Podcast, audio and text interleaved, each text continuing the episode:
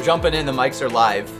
I don't have an intro prepared for this. We're kind of just going to catch up and see where things are at with the podcast. The question that I wanted to start out with though is is we have to determine exactly what we're doing here. Is this a reboot? Is this a continuation?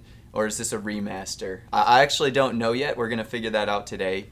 Uh, it's just myself and one other person. Uh, previously, we've had four, but uh, today it's just me, Matt Lee. I've been uh, hosting for six episodes now, and we also have with me today Chase. Hey everybody. Yeah, it's been quite a while. Definitely uh, glad to be back though.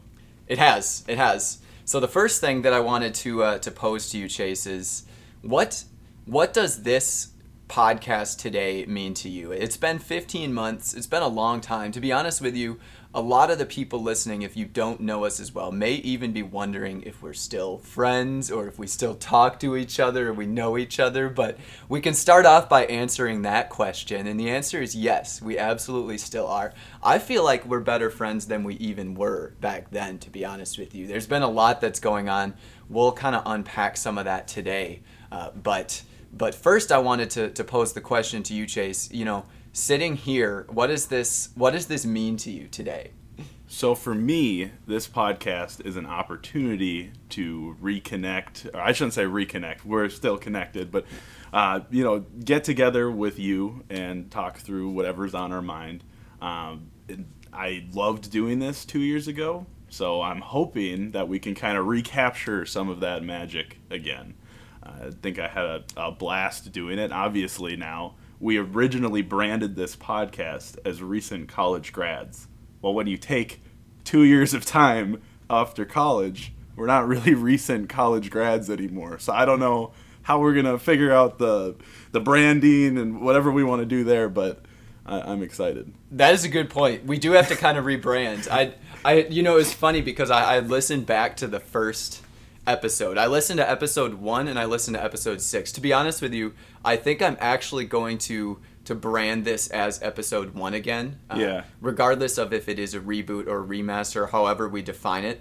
Uh, and, and the biggest reason for that is I do feel like in many ways this is a a different podcast now, and it's not just because we've decided to interpret it differently or we've decided to you know have a different schedule to it even though that probably will be the case. I think the biggest thing for me is that you know we are all different people at this point. It's been it's been so interesting to kind of think about it because you know we didn't do that much preparation for this episode. I think we're just gonna kind of go off the cuff. But one thing that i did look into i was really curious was the last time that we had recorded what the dates actually were and trying to dial into a little bit about where we were in life and, and how that might have affected you know the content that we're producing Um, Yeah. and so the the interesting thing that was you know found to me is I'd actually remembered it as being before COVID. Uh, I for some reason I was thinking about that. It wasn't. It was it was during the pandemic,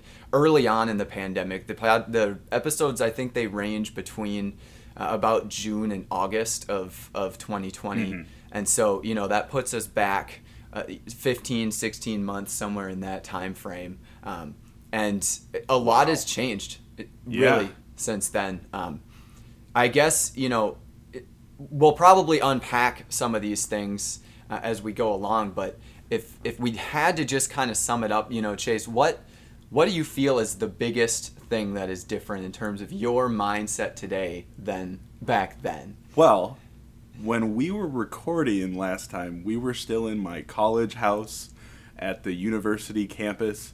And since then, I've moved twice. I moved back Yeah. home.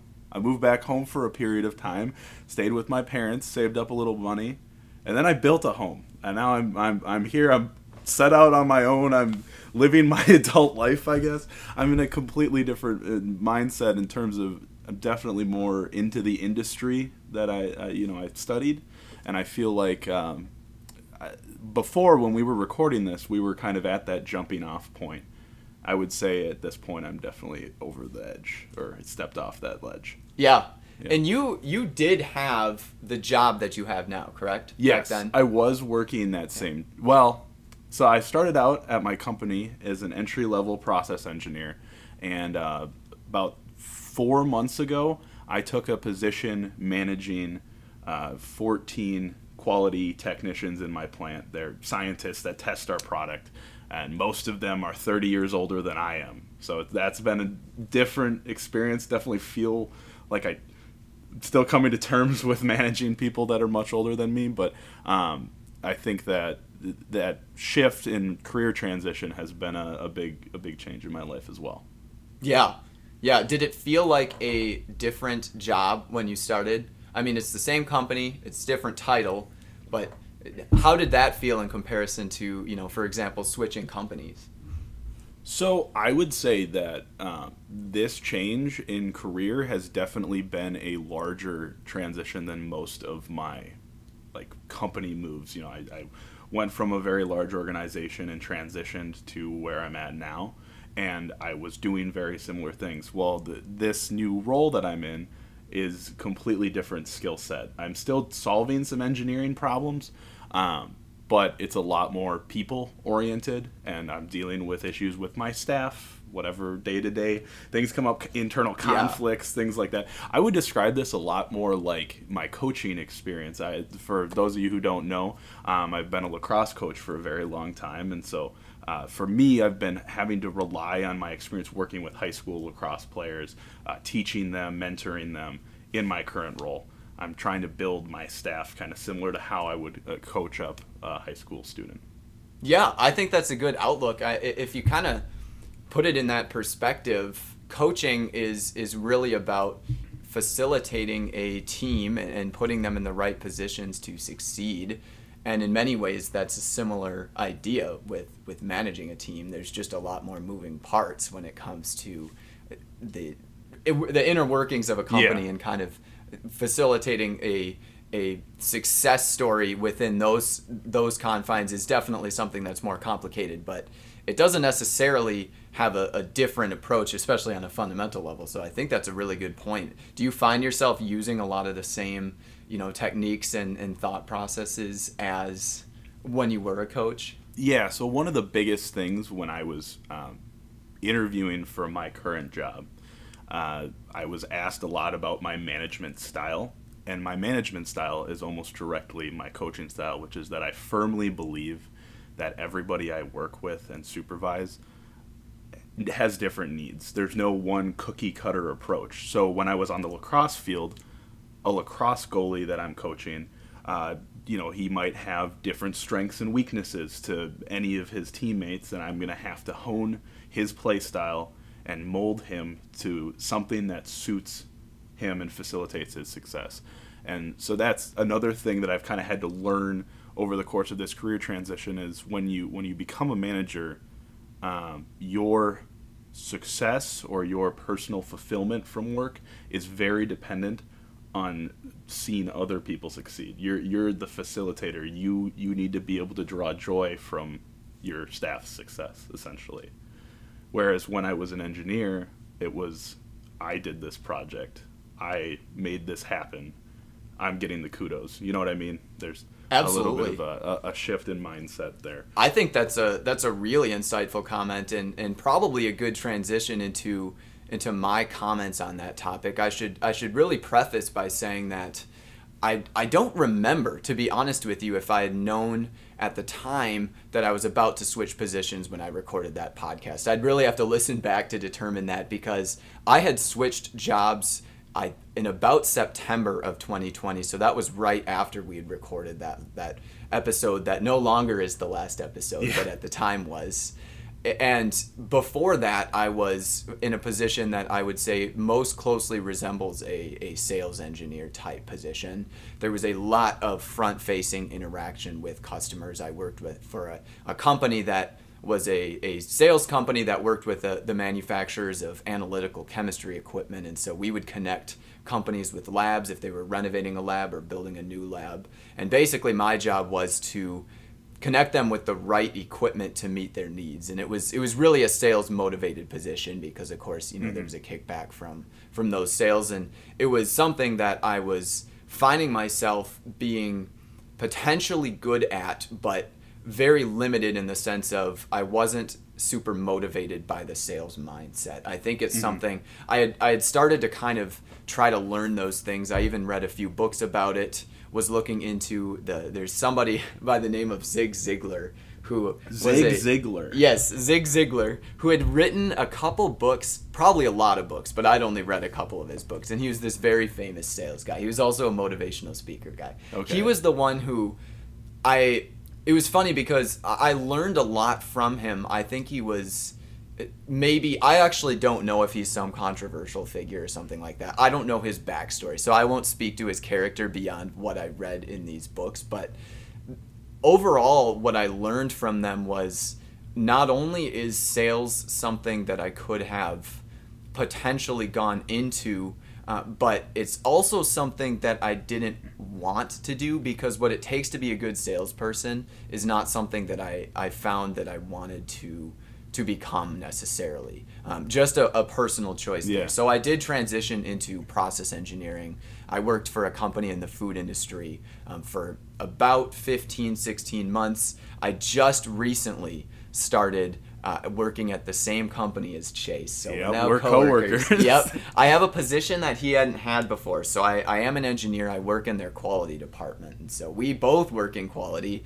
I'm an engineer there. He's a manager there. So this comparison is very direct. I also just realized after having talked through this, the time that I was at uh, Purist, that was the company in the food industry I was at, was almost exactly the same gap as between the last episode and this yeah. one. It's so interesting to think about that. But yeah, it was pretty much exactly the same time. That makes it feel even longer because I felt like I I did a lot while I was there and I learned a lot and it and especially in retrospect, maybe not kind of in the moment, but in retrospect it, it felt like a long time to me. Yeah. Um, but that's kind of a, a, maybe a longer way of arriving at the context for originally commenting on what you had said which is that management is different than engineering and there's there's more ways than one but one critical way is that you view other people's success kind of as your success with management whereas engineering very self-motivated. Yeah. Uh,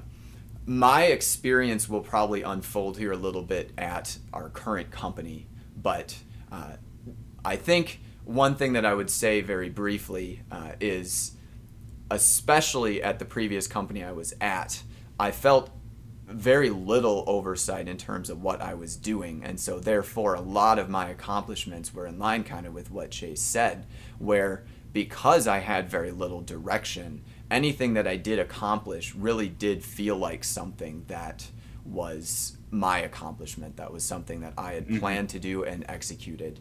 On the flip side of things, I didn't have anybody directly reporting to me, and so I was not providing that direction for other people. Yeah. Um, so, you know, Chase, is there is there now that you've done both is there something about either one of them that you do miss after having left engineering or yeah, I can tell you um, when I was a process engineer, I took a lot of joy at going out to the floor and interacting with the operators that are you know working on the process. Um, so that would be one thing I don't get to do that as much. Management is, at least at our company, a lot of meetings. I sit in in a, my office all day on calls, um, but now it's a little different. I do get to interact daily with my staff, uh, but there is there's a difference. Uh, I, I can't really quite put my finger on it, but there is a difference in communication when you are somebody's supervisor as opposed to just this cool process engineer that appears once in a while. Like when I'm working with the operators, when I was an engineer, you know, I was able to just view them as friends or almost like they're they're my peers. Um, whereas now, as a manager, there's maybe a guard that's up between um, you and your direct reports. Um, Matt, I gotta say, you know this this whole coworker thing. I'm very excited about it. I don't. I want to get that across. I'm. I'm. Oh I yes. thrilled, and and I would say I, I feel like, um, I think so far it's it's. I hope you're having a good time. Would you maybe just talk to me about your initial uh, uh, thoughts on on my company and how you're feeling? Absolutely. I would love to do that. I guess I before I dive into that a little bit, I did want to kind of touch on that that note that you said about being happy to be coworkers and I I very much am even kind of just if if we take this podcast right now as just myself talking with Chase, you know, two Yeah. friends together just talking about it.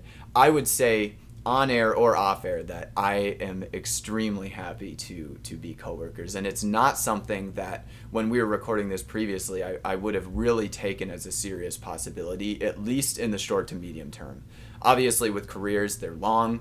No idea in a five ten year time span what's going to happen but mm-hmm. this this did happen and it's something that is is very very cool to me. It, it, it actually contributes a little bit to i do have somewhat of a personal belief that in in a, at least in some small way things that are meant to happen do happen Oh, and, yeah. and i think this was meant to happen so even outside of my opinion of the new position I felt before even starting it that this was a move that was the right move to make. And after having worked there for a few weeks now, I can I already am starting to feel that this definitely is a position that was the right move for me to make.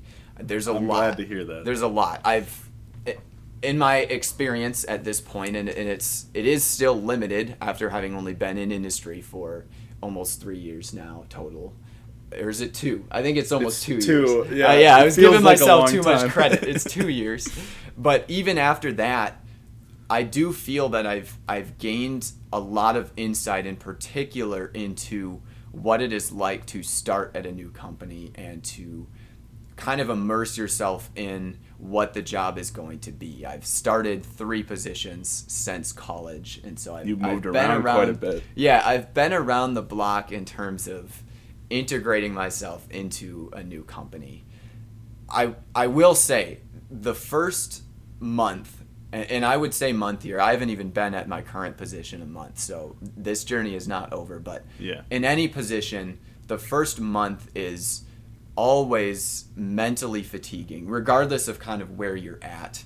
And, and part of the reason is because there's several factors that come up that are really unique to having started a new position. I think for me personally, the one that jumps out a lot is frequently having to introduce yourself and meet new people. Oh yeah. I I just especially as somebody who is I, I really enjoy talking. I do think a, I'll go ahead and speak for both of us on the mic here right now. I, I don't think we are the type of people that typically enjoy having to introduce ourselves all the time to, to new people. Yeah. Um, so that part of it is is really unless you work some job that you don't work with a lot of people or, or some unique thing, it's it's a constant. It's a universal constant and something that I always have to kind of keep in mind.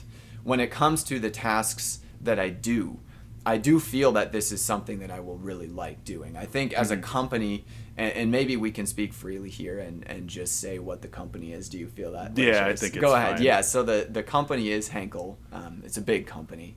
Uh, you can do your own research on it, but I'll I'll speak to my experience. I really like first and foremost the the culture that's been built at that company, and, and I say that on a few levels. I say that on the level of who is working there. I think they've put together a- an amazing team. They definitely have had some historical turnover, of course, especially in recent years, and so the team is not finalized. But I I like the people that are there right now. I really do. I feel like they're driven people, they're smart people, and, and it's a team that is going to do great things, especially with some of the the new faces around. Um, you know, uh, not myself notwithstanding, but there's there's other new people around too, and, and it does feel like a team that's kind of here to stay. Um, Yeah, and on that on that culture piece, I don't know if you've gotten this feel yet, but one thing that struck me when I came to Henkel, so I, I came. We're just going to speak freely now. Yeah. Um, I came from 3M. Many of you will probably be familiar with it if you're from Minnesota. It's one of the largest companies based out of Minnesota, uh, if not the largest. Um, and the thing about 3M was it was very clearly a large company yeah, as in you were one tiny grain of sand on the beach there. Um, when I came to Henkel, specifically my plant, Henkel's still a very large company. It's an international organization. Uh, you know, they sell all over the world. They have many different facilities. But our plant is almost like a microcosm that feels very small. As in, you've got this kind of family business type feel to it. Um, I have kind of a sense of community with my coworkers at the plant, and so that really, really impressed me. I, you you get the small company feel with large company funding. Yeah, totally. I, I would be in complete agreement uh, with that. After having worked at both, I think part of it is, and we should recognize here with 3M, part of it is probably recognizing the position that we were in. And so this is not the first time that Chase and I have been co-workers technically. Although I will say, like like you mentioned, when we were working at 3M, we were working kind of in their research labs. Both of us were. Yeah. Their campus is so big that in pretty much every function except for our job title, we were not coworkers. We we never interacted with each other unless it was intentional, like going out to lunch or something like that. Yeah. We rarely even ran into each other in passing. So this really does feel like the first time that we are true coworkers in that Definitely. sense, where we're we're on a part of a team that absolutely does feel like a small company plant. And I can say that with certainty after having worked at a genuine small company plant it doesn't feel that much different, especially in the day to day. The team is small enough that people know each other, Yeah. and, which kind of going back a little bit to my experience starting, that is probably a big contributor to why it was, in particular, a, a more difficult place to feel like I was I was meeting new people because it is such a tight knit community. Those are always kind of harder to break into. Yeah. As opposed to something like 3M well, 3M is so big that not everybody knows each other, even if they've been working there for decades. And Mm-hmm. so you always kind of have this baseline of there's some degree of, of stranger effect going on, even for people that have been working there a while. Whereas that is not the case uh, at Henkel. The one thing that is interesting to me, and I actually think this has benefited the company a lot, is it is a small company feel, especially locally within the plant, but it's also part of a larger system at play. And, and I don't think that is inherently a good or bad thing. In this case, I do feel it's a good thing, and it's manifested itself in a couple ways. The first one being the work life balance culture at Henkel, I think is first and foremost driven by the company's overall mission to really care about the health of and, well-being of the people who work there. Yeah. Um, it's it's been surprising to me and very astonishing because in my previous position, I I think part of it was not even intentionally uh, a negative thing, but it, it did come across that way sometimes where it was a very competitive uh, motivation culture, I would say. And, and what I mean by that is the team was close. We absolutely were close. We Yeah. became friends throughout the time, but there was always kind of this underpinning of we are a small company. We have to claw our way to success as a company. And so therefore what we will do to show each other how much we care about kind of propping each other up, especially as it relates to our careers, is we will grind basically. There's really no other way to put it. It was a it was a well how much do you care about this team? How passionate are you? If you are passionate you will do what's needed. And in some cases doing what's needed was coming in really really early or staying really really late you know working a 15 hour day. And those types of things being that we are salaried there wasn't any as, as it related to any of our individual well-beings there was no benefit to doing these things it's not if we worked a long day we didn't take uh, hours off the next day or or anything it was Yeah. just done to show that we were committed to the mission that the company was doing Yeah. and so what that bred was this it, it is it is in retrospect a toxicity, but I have to emphasize that it didn't feel like that always while I was there. It, it was really my first experience working in a manufacturing environment, mm-hmm. and I I guess that was how I had sort of interpreted the entire, the collective industry of manufacturing is that it's the type of industry where the grind is your success. Yeah. So it, it had to be the grind. But now I'm I'm starting to see and one of the things that, that I've already noticed at Henkel is that productivity is is not associated necessarily with how many hours you put in. Yeah. It is associated with how engaged you are. So you can be engaged without working extra hours. In fact, I, I think there's studies on this. I, I if there was any article I would have pulled in for this for this podcast and, and I full disclosure did not have any articles or, or even introductions We didn't prep today. anything. No. Yeah. This is all off the cuff. But if there was any article it would have been something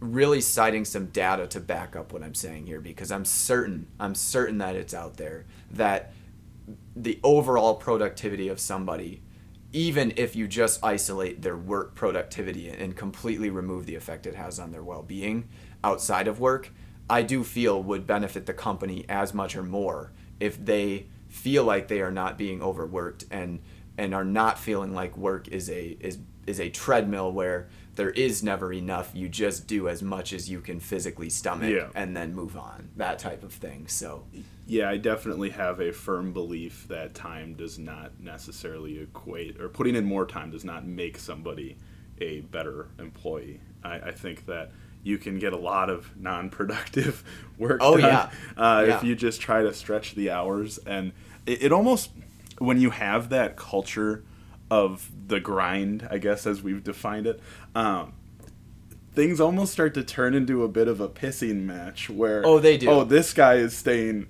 until 6 p.m i gotta stay until 6 p.m otherwise i'm the bad employee you know what i mean like i Absolutely, and that happens. That happens in in a lot of cases. There would be situations where one person would be staying, whether they had to or not.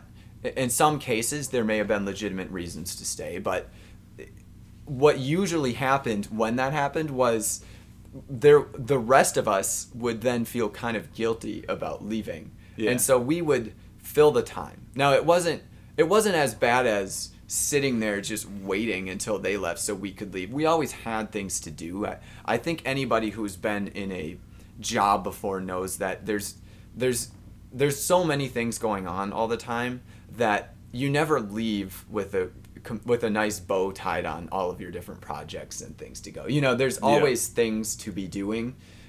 But what we found was that we would just kind of fill that time so that we could stay later so that we could have the appearance of being as committed as the people who were staying late.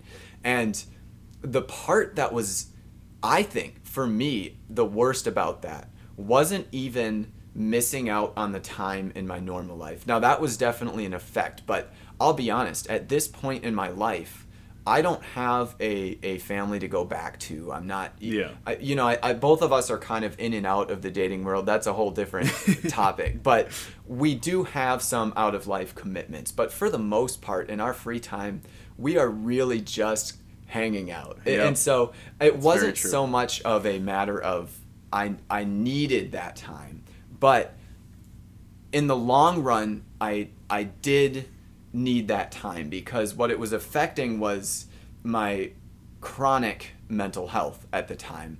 A- mm-hmm. And, I didn't realize this transition until I sort of got out of it. But part of it, it, it goes deeper than just affecting how often I hung out with people. It was also a situation where if in the scenario where you stay late, let's say the default time for you to leave is four o'clock. Yeah. In the scenario where you stay until six, there are some things for you to do, but traditionally, if if the coworkers that you work with didn't stay late, you would have left at four. I, I think that's that that was true in a lot of cases Yeah. at my previous position where the projects I was working on were at a point where all else equal, I would have put them down and picked them up the next day, not even out of laziness as much as we had worked an eight hour day. If I wanted to do a good job on this project, I would have had to come back and probably done a better job on it after a good night's rest, that type of thing yeah now, what ended up happening was I would say, okay, I'm going to commit to another two hours of doing this. I will stay until 6 mm-hmm.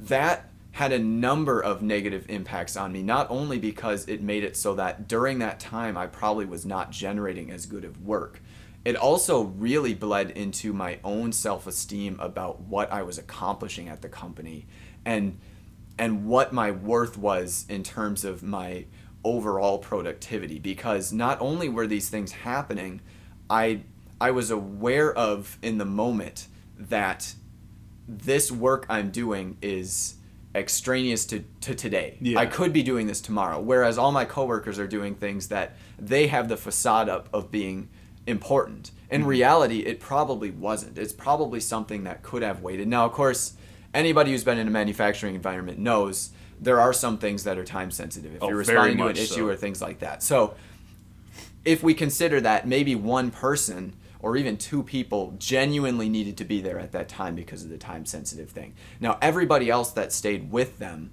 was just doing it to kind of match it and was also probably feeling bad about themselves if they were like me because here I am kind of sitting there. In some cases, it was me that was staying for a needed reason, but Yeah. if it wasn't, I just felt bad because I was like, what does this say about my position that there are some people that are essential right now and I'm just staying arbitrarily because I feel like I need to to meet this time. And so in that moment on that day, I felt like I wasn't contributing as much to the team as everybody Uh-huh. else.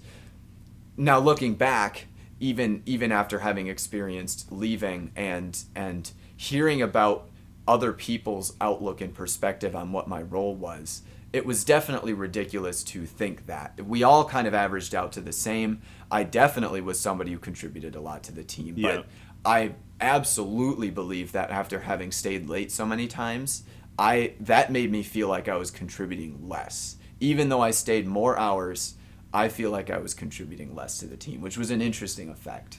Yeah, and I can I can tell you from an outside perspective on your journey, Matt. Um, obviously, you joined the, your your small company, your grind company, and uh, this this podcast kind of fell It off the wagon completely. I will I will tell our viewers this is clearly very much so Matt's passion. He, he I can see it, and so that obviously um, was heavily impacted by this this new work life balance you had. I think our Oh, yeah. friendship also was uh, was strained a little bit because I would just see uh, I, I'd like message Matt. He's like, "Oh, I'm, I'm staying till ten o'clock. Or I'm getting home at 11. Uh, I'm just, what are you doing during the week? Then you need to stay till Sometimes 11. I wondered myself, and, and in combination with that, it wasn't just the hours at work. Yeah. I also had a long commute. I drove Oh, yeah. about an hour and 15 minutes each way. And so that was another two and a half hours a day of driving. Yeah. So there were, it was not uncommon.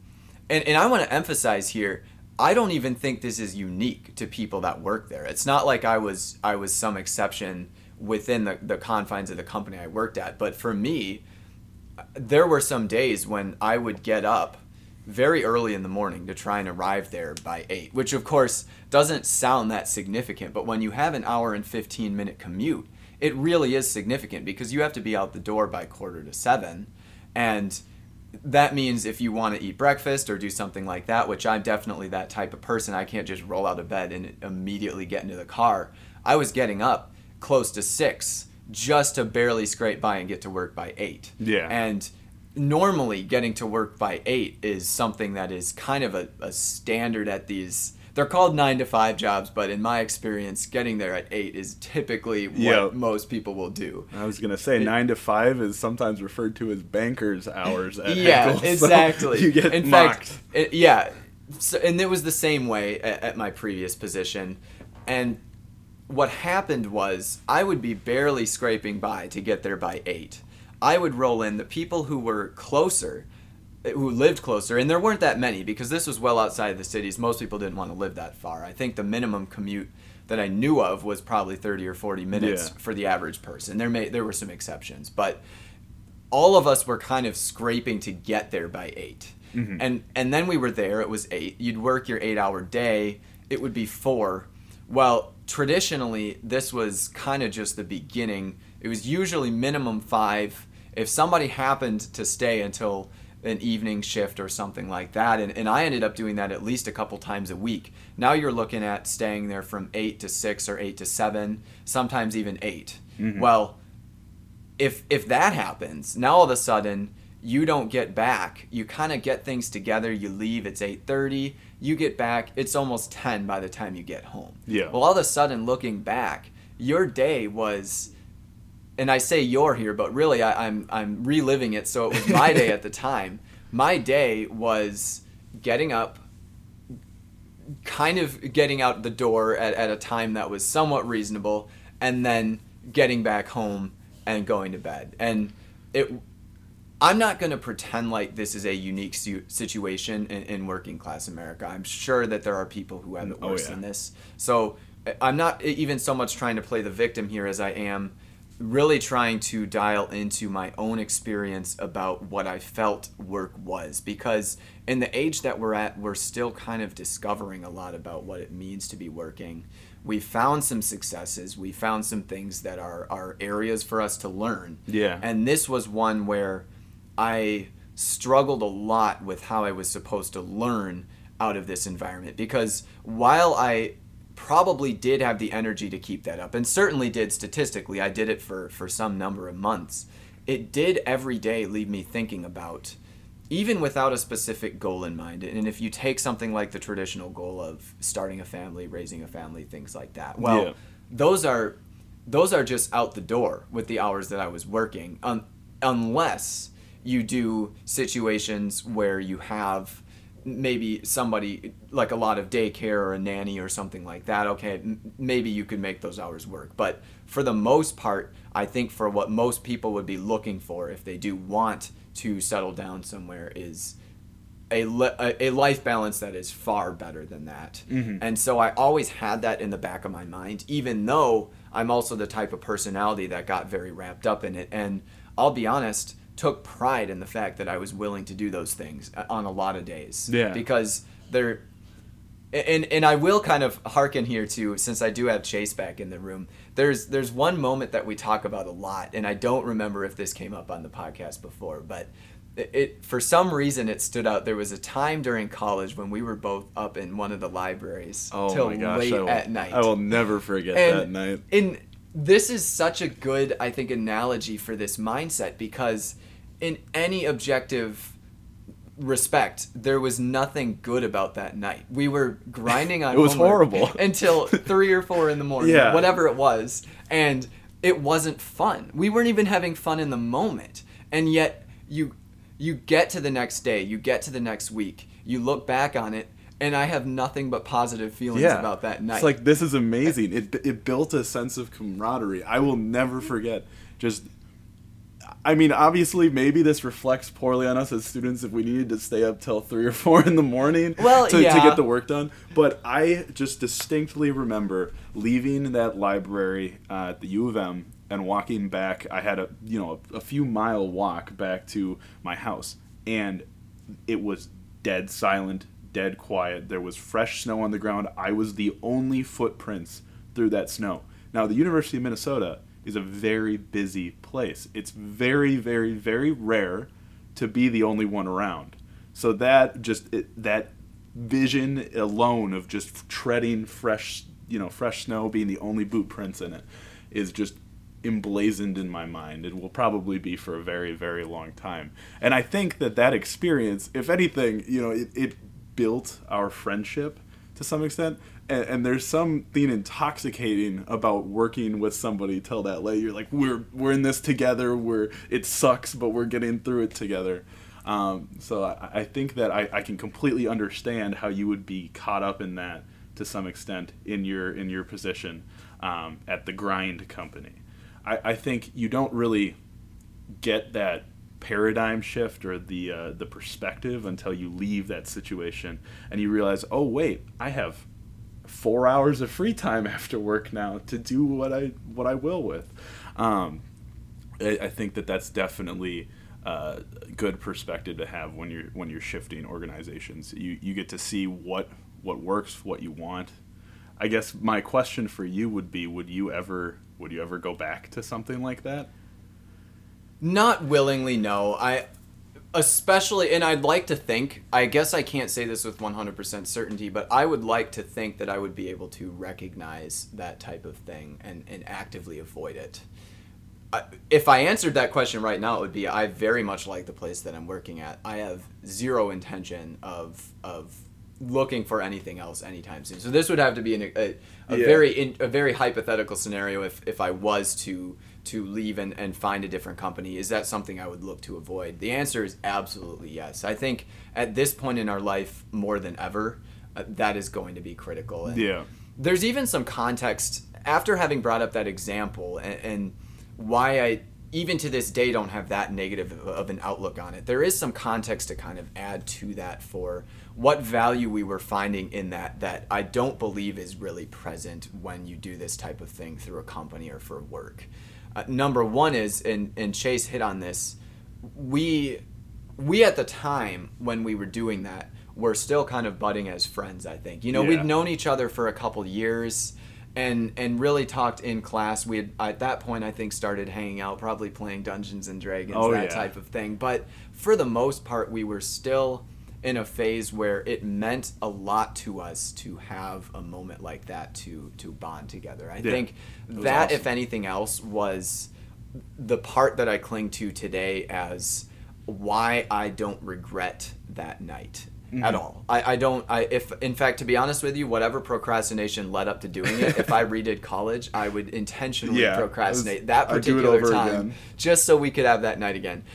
That being said, I don't want to pretend like it's the same exact situation when you stay late at work, for example. Yeah. I think it's possible to to have that if it is maybe a one-off night or some other reason comes up that makes it so that that particular night you're staying there with somebody that you're close with you're grinding on something okay maybe you can you, you can come up with a scenario where it happens but in a day-to-day space of working having to feel an obligation to stay late whether it's from something that's forced that's in the moment and you have to react to it or it is just the pressure of other people staying late is not it's not the same type of bonding as what we were able to achieve in college. It's it's different. Now i i don't know how much different because truth be told you know we uh, i've been very i i hope to say very good friends throughout the years now and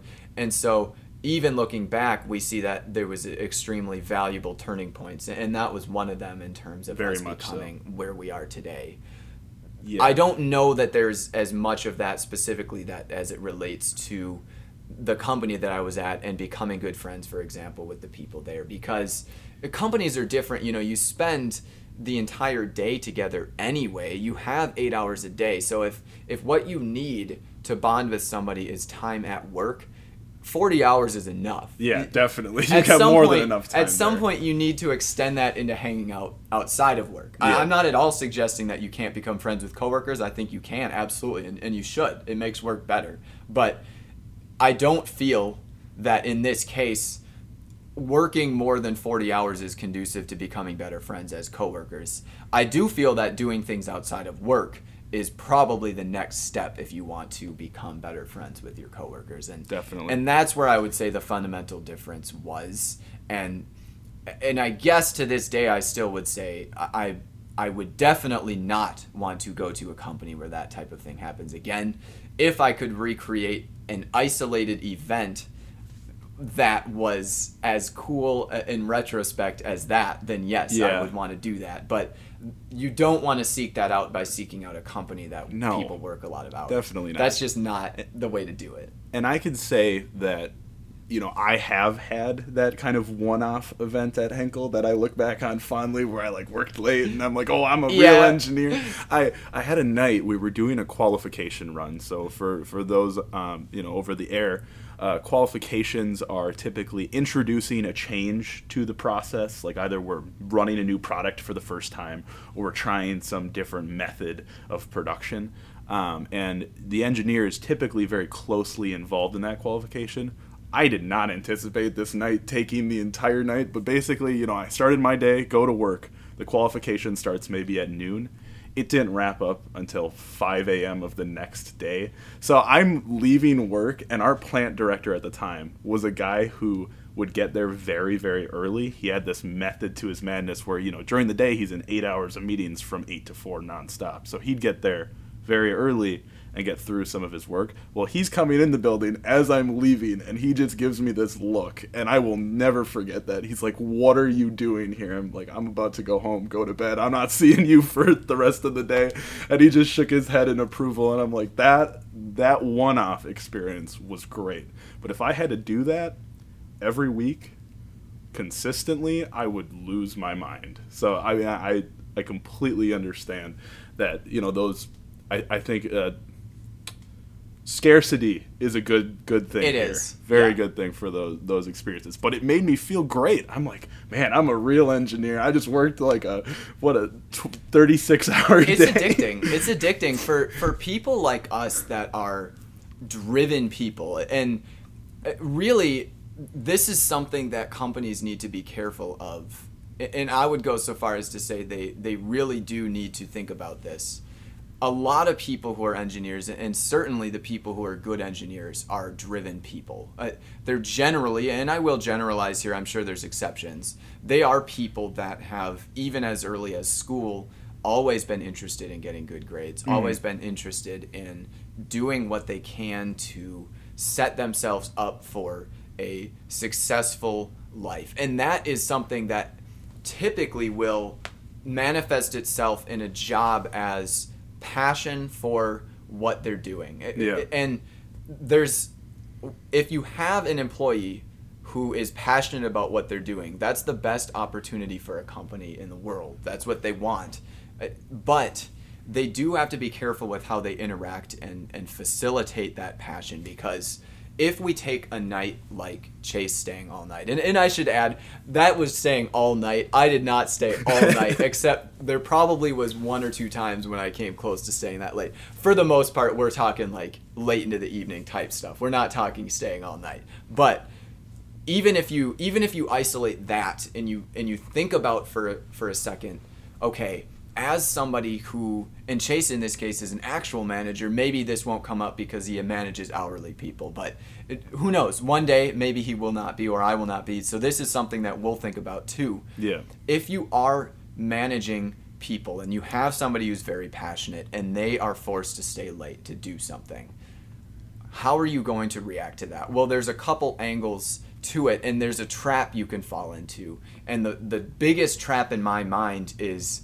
congratulating them on staying late and, and in, even if it's in good faith, saying something along the lines of, You are a very hard worker, we're glad to have you here, and it, by extension, the, the something like what you just did is an example of why you are such a good worker here.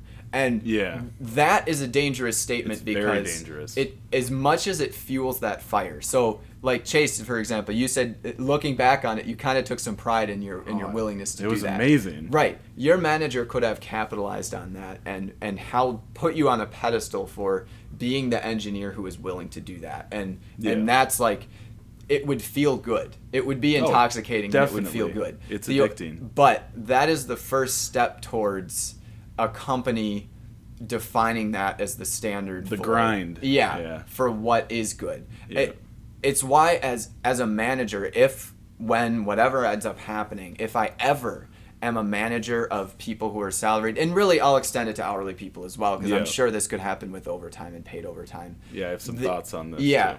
I- I will always, always view people staying late as a failure of the company.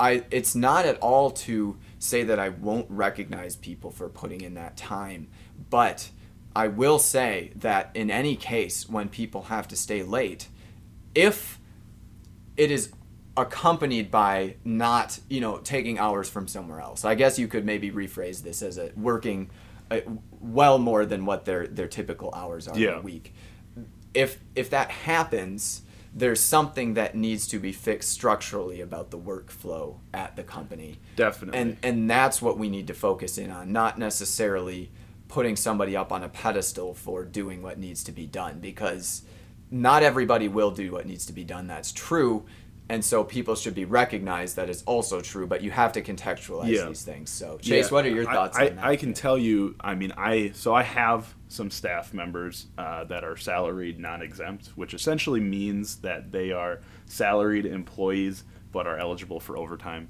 Um, but basically, my point is when when those staff have to work a very long day, my typical approach, uh, if they're doing something that needs to be done, is to uh, you know thank them for doing that, but then asking them what I can do to make their workload better so that they don't have feel the need to do that. It's it's my own failing. And so I might have to shuffle resources around or something along those lines. So for me going forward, obviously you don't want to, to be mad at them for staying and, and doing that. Oh, of course not. You have to you have to recognize that was that was awesome. Thank you. Thank you for fulfilling that role and that that's dedication. But we we shouldn't be encouraging that culture. Uh, it's it's really counterproductive, and you end up almost squashing that passion that somebody has. I can imagine if you are caught up in that cycle of just constantly working that that long, it it, it gets to wear people down. Definitely.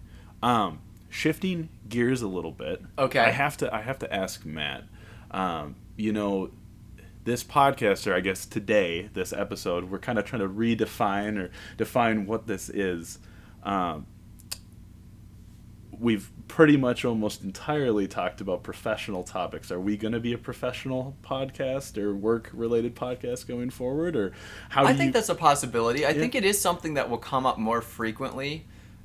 And well, here's my answer to that, Chase. Yeah. Is one thing that I've thought about a lot lately is what motivates my personal interest in doing what you could call deep conversation or real talk, the type of thing Yeah. that makes us passionate about talking about these things on a podcast.